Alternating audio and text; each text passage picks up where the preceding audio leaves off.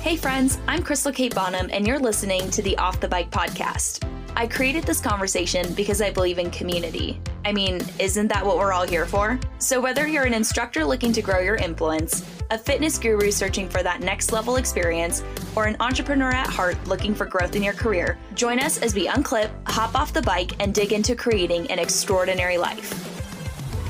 Hey everyone, it's nice to be back. It's been a couple of weeks since we released a podcast, and that was intentional. We needed a bit of a break to process all that's going on in our nation. So here we are, we're back and bringing you a deep but important podcast about change.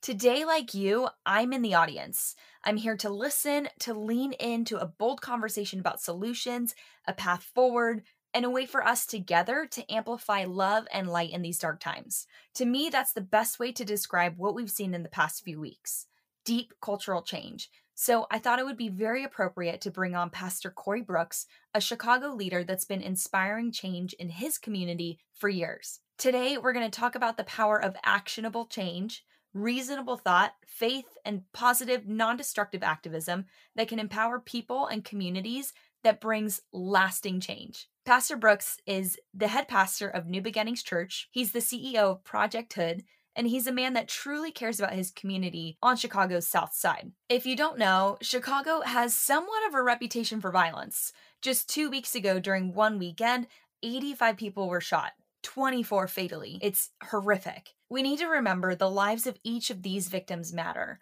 My husband talks frequently about Tyshawn Lee, a nine year old boy who was murdered by two gang members a few years back. And it really impacted him deeply because Tyshawn's life mattered. So, in an area seemingly overcome with tragedy, hardship, and violence, how does one even see the light? How does one deal with anger and grief and find actionable solutions to curb gang violence, create tangible opportunities for residents, offer education opportunities, and fight to overcome a social quote unquote death sentence? That too many people are born into. Well, how about fighting the powers that have ignored the community? How about living on the roof of a rundown motel in the middle of a Chicago winter to make sure that it was torn down and the prostitution and drug trade could no longer operate there. That's dedication. That's living by the Spirit, and it's one of the many amazing works of meaningful activism that Pastor Brooks has done for his community. So, Without further ado, we're unclipping, hopping off the bike, and welcoming Pastor Corey Brooks to the podcast. So, welcome to the Off the Bike podcast, Pastor Brooks. I know this is probably a little bit of a different venue than you're typically used to, but I'm just so grateful that you're able to join us today. And I think we should just start by jumping right in. Um, why don't you share with us your journey from Muncie, Indiana, which is where you're from um, originally, how you came to Chicago, about your neighborhood, O Block, Parkway Gardens, all the things in the relevance of the discussion of Chicago as a whole, and how your church and Project Hood, your nonprofit, are fighting for equal opportunity and community safety. Absolutely. Well, first of all, thank you for having me on the show. I am super excited and grateful to be on it. Uh, my story is I was grew up in Muncie, Indiana, uh, Middletown, USA, as they call it and I went to high school and college there, Ball State University, where I graduated. After that, I went to a year of uh, law school at the University of Florida before going to seminary at Dallas Theological Seminary. And while I was there, I just felt a strong calling to, to be a pastor. And I was called to pastor at a little church in Richmond, Indiana, and I stayed there for about three years. And after that, uh, I was called to pastor a church in Chicago um, the West Point Baptist Church. And it was a very traditional church, and it was not reaching the type of people that I wanted to reach. Uh, I wanted to reach gangs. I wanted to reach people who were on the edges of society. Uh, this church was kind of a high income, high educated church, and I wanted to do something different. Um, so we left that church and we started a church called New Beginnings Church. And when we started it, we started it right in the middle of the projects in Chicago because we wanted to be in a really uh, tough area. And so we went um, to the toughest place we could find, and we stayed uh, in those projects in that area for like two years before we moved to uh, our destination where we are now. Uh, the Chicago Sun Times wrote an article in 2012 calling it the most dangerous block in the city of Chicago. Uh, some people have labeled it O Block because of some of the uh, rappers that have come from the area. And um, that area is where we minister. That's where our church is. It's where we're working very, very hard to change the neighborhood around. And from New Beginnings Church, uh, we started a non for profit called Project Hood. H O O D. Hood stands for Helping Others Obtain Destiny. So Project Hood started in 2012. The, well, actually, November of 2011. Um, it was born out of an experience uh, that I'm sure we'll talk about. I feel like we need to just jump right into this story because you're known nationally as the rooftop pastor. What drove you to camp on the top of a building for nearly three months? Right. And well, how did that lead yeah. to where you're at now? Yeah. So there was a young man by the name of Carlton Archer who was a member of our church. Um, he was shot and killed. He's a teenager. Um, and his parents wanted to have the funeral in a different place. Um, and I was really reluctant to do that because our church had been known for having funerals for individuals who had participated in gang life. And I had assured them that nothing would happen, that it would be safe. But they were really worried because their son and their his friends were from another part of our neighborhood and they had a fear that if those kids came into the neighborhood that it would be some violence and i assured them that it wouldn't be so on that day it was uh, in november the 20th november uh, would have been the 18th of 2011 it was a sunny day on a saturday and um, as the kids from the neighborhood where the young man was shot and killed were coming into our neighborhood which is only about two blocks um, gunfire broke out. And I tell you, it was the most heart wrenching thing that I've ever experienced.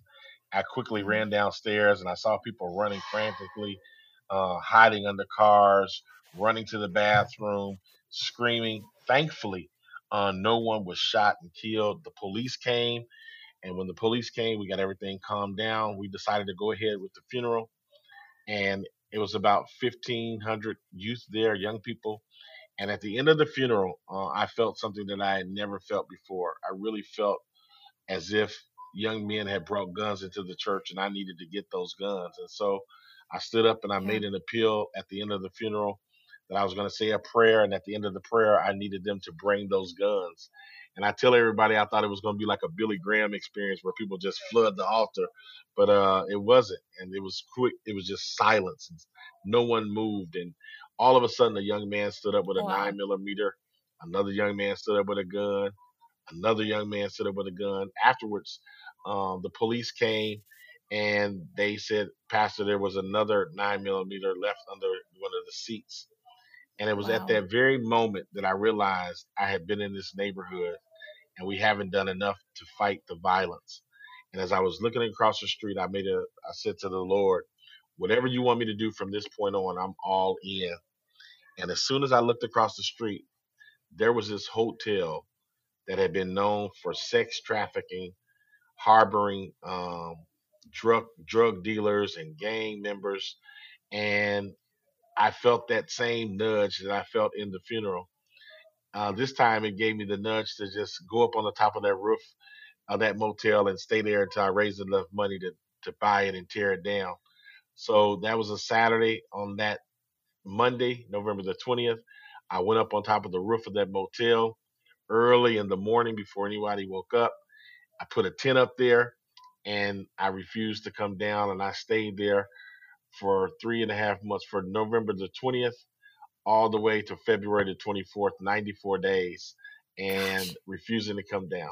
And we raised the money uh, and we bought the motel and we tore it down. And that's how I became known as um, the rooftop pastor. The rooftop pastor. So yeah.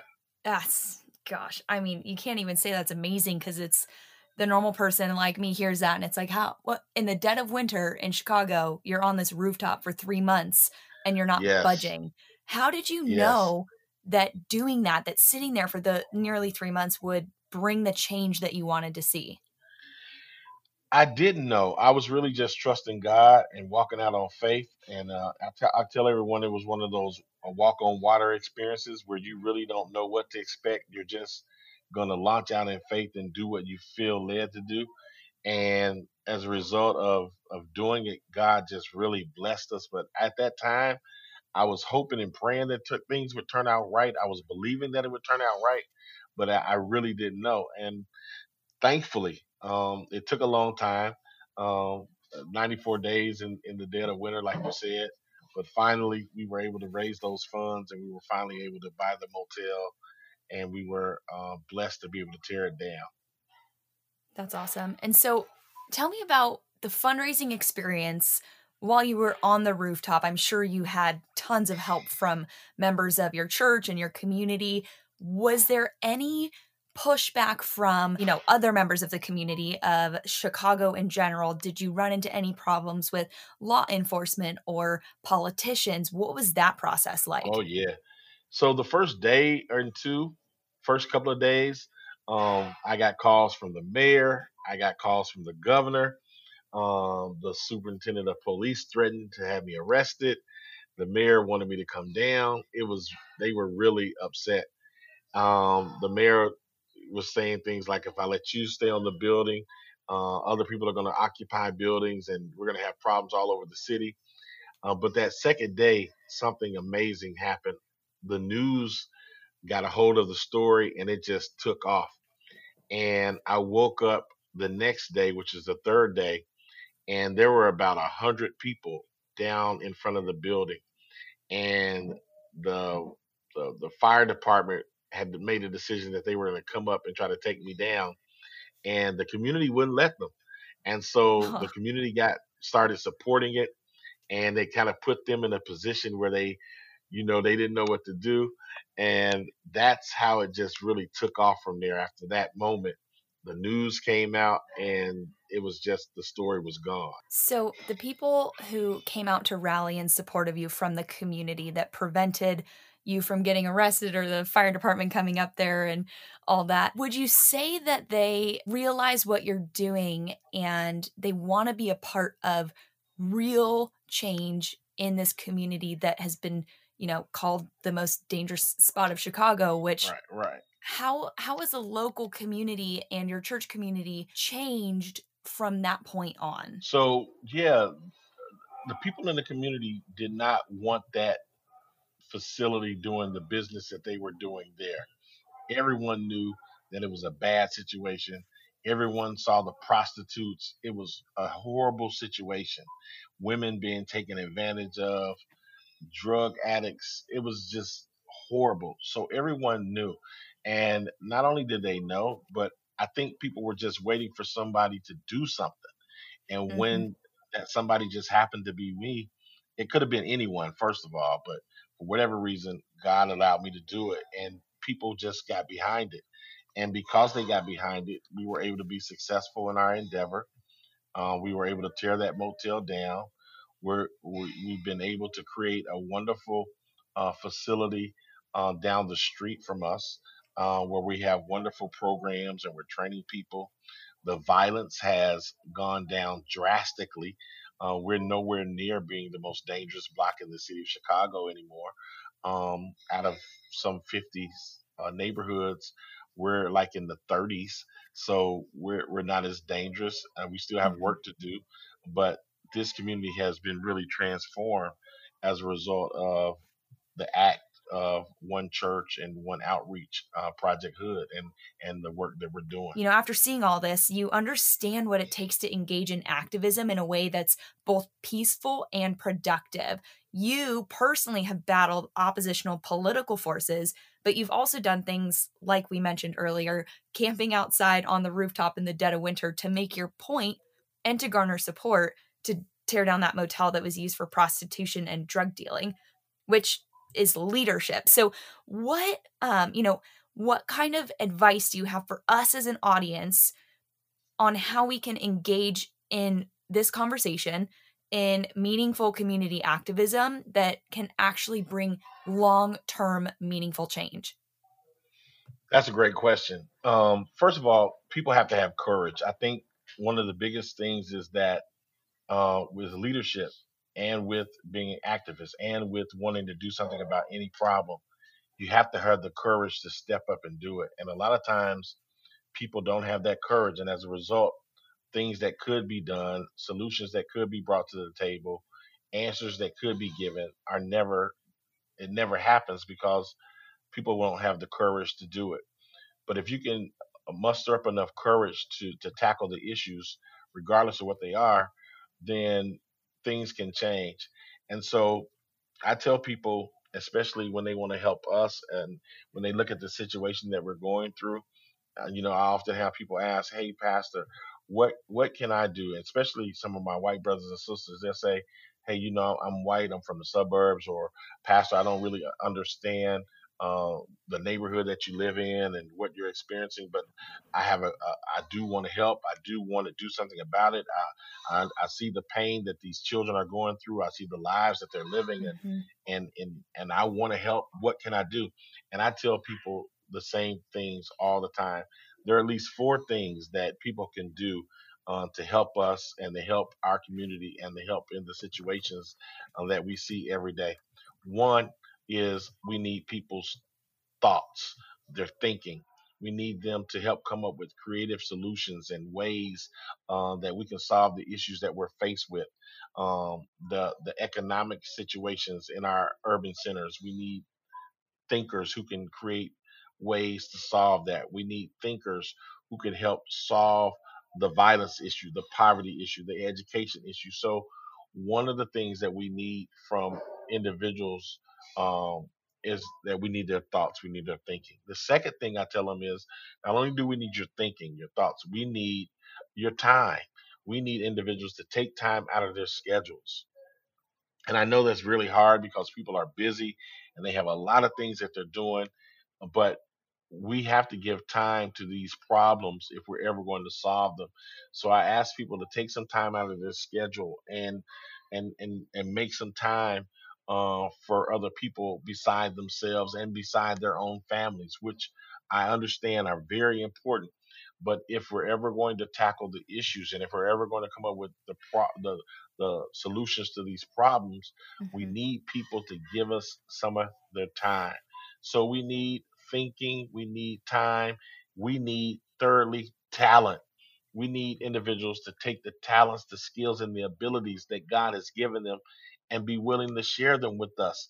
Uh, you know, I'm a preacher, so I believe that God has given us gifts, skills, talents, and abilities, not just for us, but He gives those to us so that we can share them outwardly, uh, so that we can be an expression of Him and we can show people the love by giving our gifts, skills, talents, and abilities to help. And so we need people to share their talents. We need uh, accountants to help with uh, entrepreneurs with accounting. We need lawyers to help uh, with legal issues. We need uh, mentors. We need teachers. We need all of these individuals who have these great talents to share those talents with our community. And if they can do that, it would help us tremendously. So we need thinkers, thoughts. We need uh, time. We need talents. And then we need treasure. I tell people I, I I'm I'm fiscally conservative, so I don't believe in just throwing money at problems. That never fixes anything. But I do understand that it takes resources. So I tell people to strategically invest in grassroots areas, um, especially like ours, like Project Hood, that are boots on the ground, helping to fight the issues of poverty and violence. Find those organizations that are worthy and have value and who are doing the are, are producing results and invest in them. Help them to build their capacity so they can get to the next level. And so those are just four of the things that people can do if only they would just have the courage to do it. Oof that's awesome. What you know, if someone is on the edge about whether to give time or money or contribute in a way, you know, I have a skill in this and I want to teach others, you know, these young kids from your church or from wherever across this country that are open to learning new things and growing their skill set. If someone's on the edge and not totally sure and not able to fully commit or they're nervous about the conversation that's been going on and they're they're trying to be mindful of everything. Right. What is your advice to them? That's another you're you're asking some great questions. uh, my advice to them is this. You have to have the courage and you have to there takes a, a little uh, humility and uh, to be able to ask someone you know or to tell someone i don't understand or can i ask you a question uh, but you have to get to a point to where that courage and that humility drives you to a conversation. And you have to have conversations with individuals who may not look like you think like you or so that you can find out the best way uh, to help them.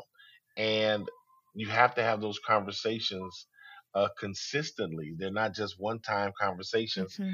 And I've discovered this, Crystal, that when you have those conversations, that organically um, things start to happen, and that's what you want. You want some organic things to happen, born out of communication and born out of relationships.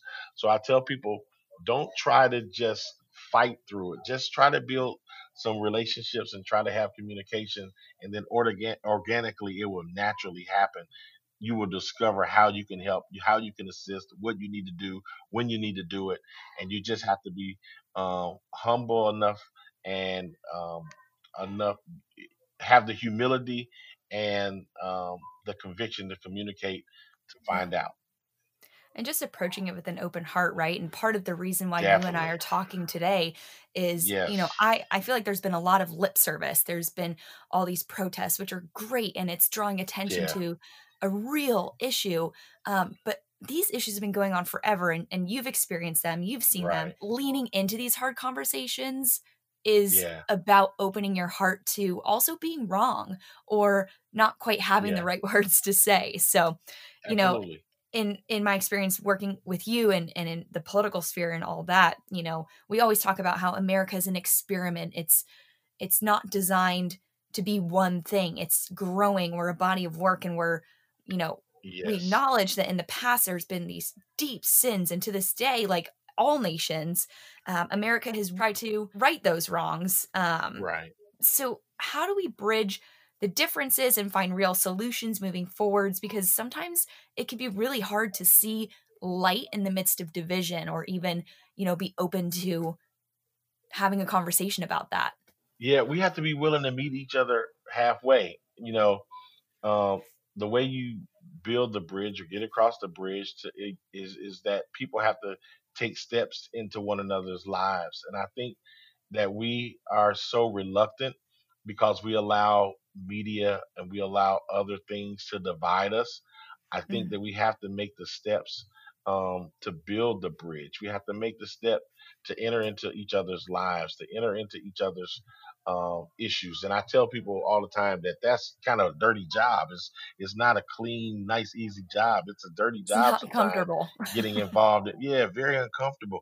Getting involved in the lives of other people, especially when you really don't understand those individuals and especially when those individuals are a different race and you want to you don't want to you know offend anyone so you got to be careful what you say and you know you but here's what i've discovered as as as as dealing with you and, and your husband and and others when you find people who have genuine hearts and you know that they really honestly care you allow them the grace to make mistakes sometimes.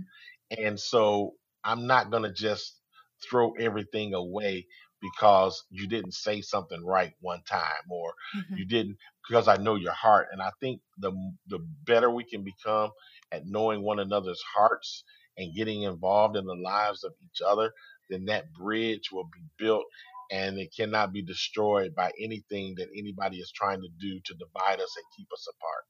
Yeah. So, based on what you've seen historically working in Chicago and the neighborhoods you serve, and what we're seeing today, how do we pave a path forward? I think we pave a path forward by all hands have to be on deck. We have to mm-hmm. get everybody involved. We have to get everyone to the table. We have to have everyone start discussing these issues that are very important these issues that we sometimes don't want to talk about, these issues that sometimes are very uncomfortable. Like, for instance, it's difficult being a black man uh, growing up in a, a, a home with an absent father to talk about the problem of fatherlessness in our Mm-hmm. community is difficult. But I realize that over 70% of the households in our community are without fathers. Yeah. And I do believe that's driving some of the issues. And so I can't allow my personal feelings to not allow me to discuss those issues at hand. And I have to open myself up and be sensitive enough to talk about them and to discuss them with other people so that we can pave a road forward. And I mm-hmm. think the more we can communicate, the more conversations we can have, like we're having right now, the more dialogue we can get between individuals who are different and don't always think the same, I think the better off we'll be. And we have to do that uh, if we're ever going to save uh, the best of America. Yeah.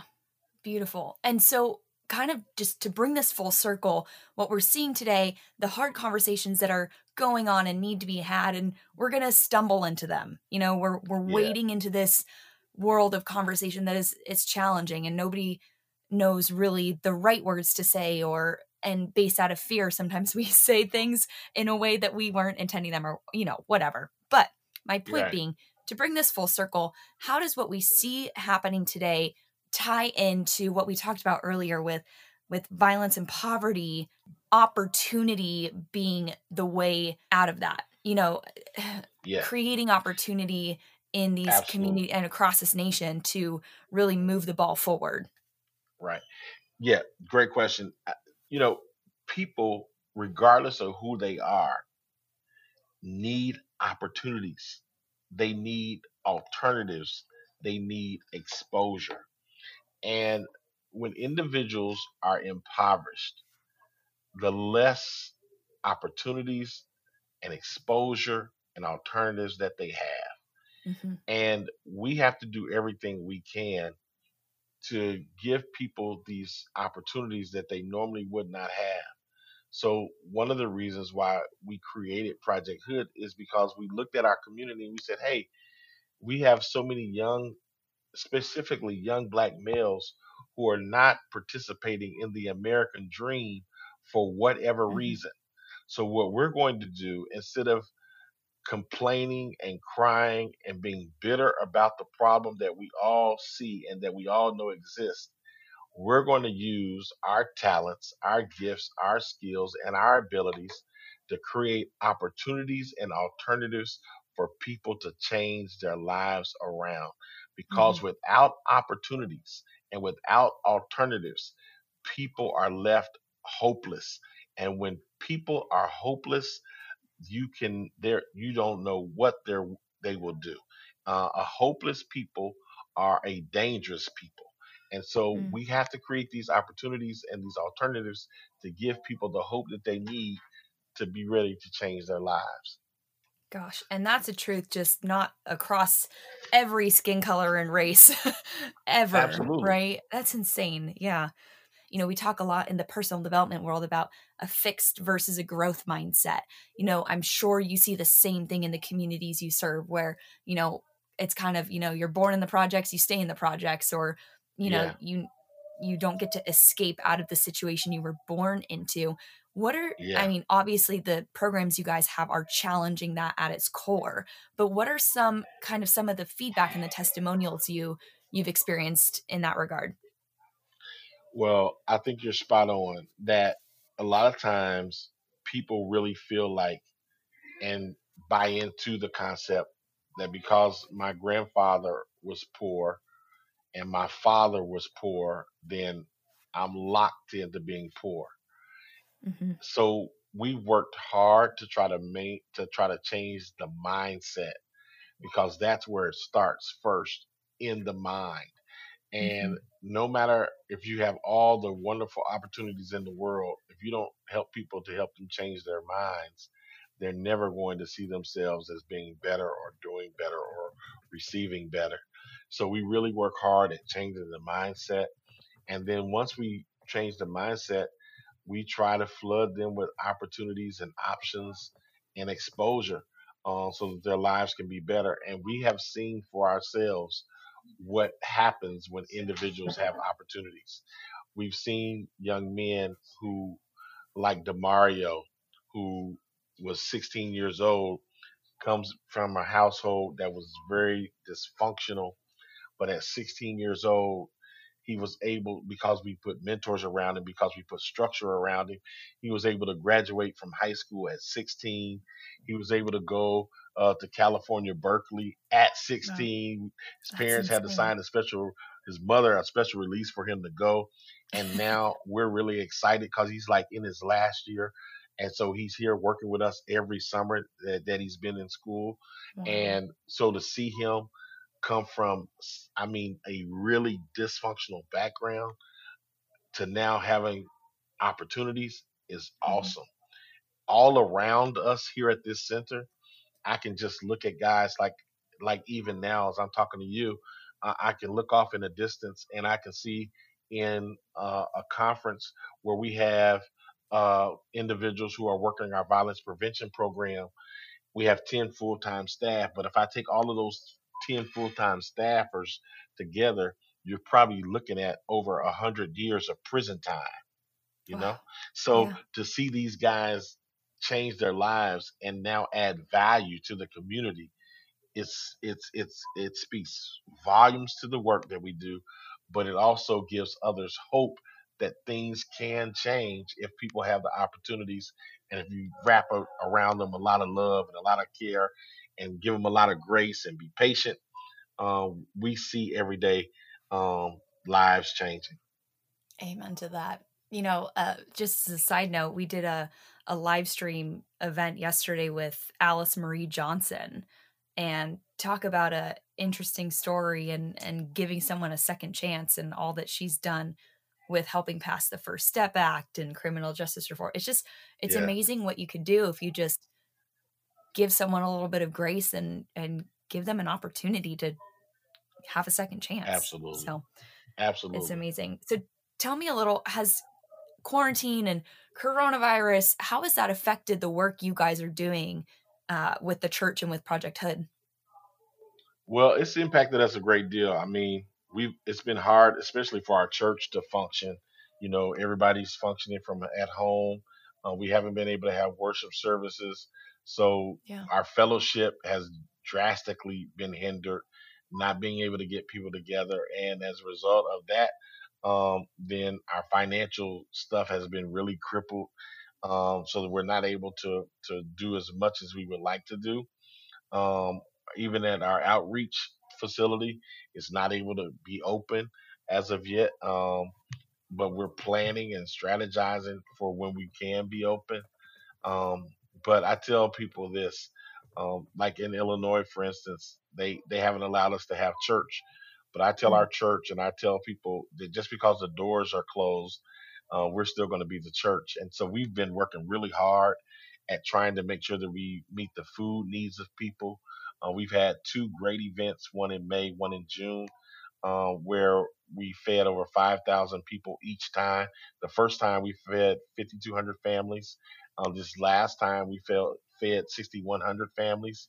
Wow. And we've been doing a great job making sure that they have nice, healthy food. And then not only that, but just trying to provide counseling services and things that we can do virtually, uh, Mhm. worship services and things like that to make sure that we help meet the needs of people. So it's definitely hindered us, but it's also given us an opportunity to be creative and come up with some ways to help pe- more people. So what's next for New Beginnings Church and Project Hood? What are you guys working on? What is the dream for finishing out 2020 strong? Our dream to finish out 2020 strong is to come up with the seed money to finally be able to break ground on a building that we believe is going to change thousands of lives and change the trajectory of many families for years to come. We're building a vocational and uh, trade school community center It's kind of a mix of a vocational school and a community center, mixed a hybrid. Uh, and we believe that this model is going to help us to fight poverty and violence like never before. And we are going to create it so that we can not just be have uh, not just have a better life for people in Chicago, but in urban centers around America. That's our ultimate goal. So we're hoping and praying that by um, the end of 2020, uh, we'll have the seed money to finally break ground. Amazing. Well, we'll be praying for that for sure. Pastor Thank Brooks, you. thank you so, so much for hopping on and having this conversation with me today. Just wanted to give you a final opportunity to share any last thoughts and then also, you know, share with us how we can follow along with what you're doing, what Project Hood is doing, and stay connected. Well, thank you. First of all, I want to tell people whatever you do, you have to keep listening to this podcast and you have to keep tuning in because she asks great questions. And so you definitely want to stay in tune with this podcast and get great information. The second thing I want to tell people is that listen, don't be afraid to go into the lives of other people. There are so many people who need your gifts, your skills, your talents, your abilities. And God has given all of us something that we can help other people with. Don't be afraid to go into the lives of other people and just let it organically happen. And have the courage, have the humility, and just do it. Get involved. And if you ever want to get involved with helping with the violence and the poverty on the south side of Chicago, we invite you. You are you are welcome to come here, but if you can't come, go to our website, projecthood.org, projecthood.org, and find out all the wonderful things that we're doing and how you can be supportive because we need you to give your thoughts, we need you to give your time, we need you to give your talent, and we need you to give your treasure. God bless you, and you're always welcome to the south side of Chicago. There's so many takeaways from this conversation with Pastor Brooks, but personally, I'm stuck on human connection. It's the reason I started this podcast, so there's that. But honestly, at the end of the day, whether it's leaning into tough conversations around race, criminal justice reform, poverty, etc., if you're willing to have an open heart and be part of the solution, that's what will help us see positive change extend from coast to coast.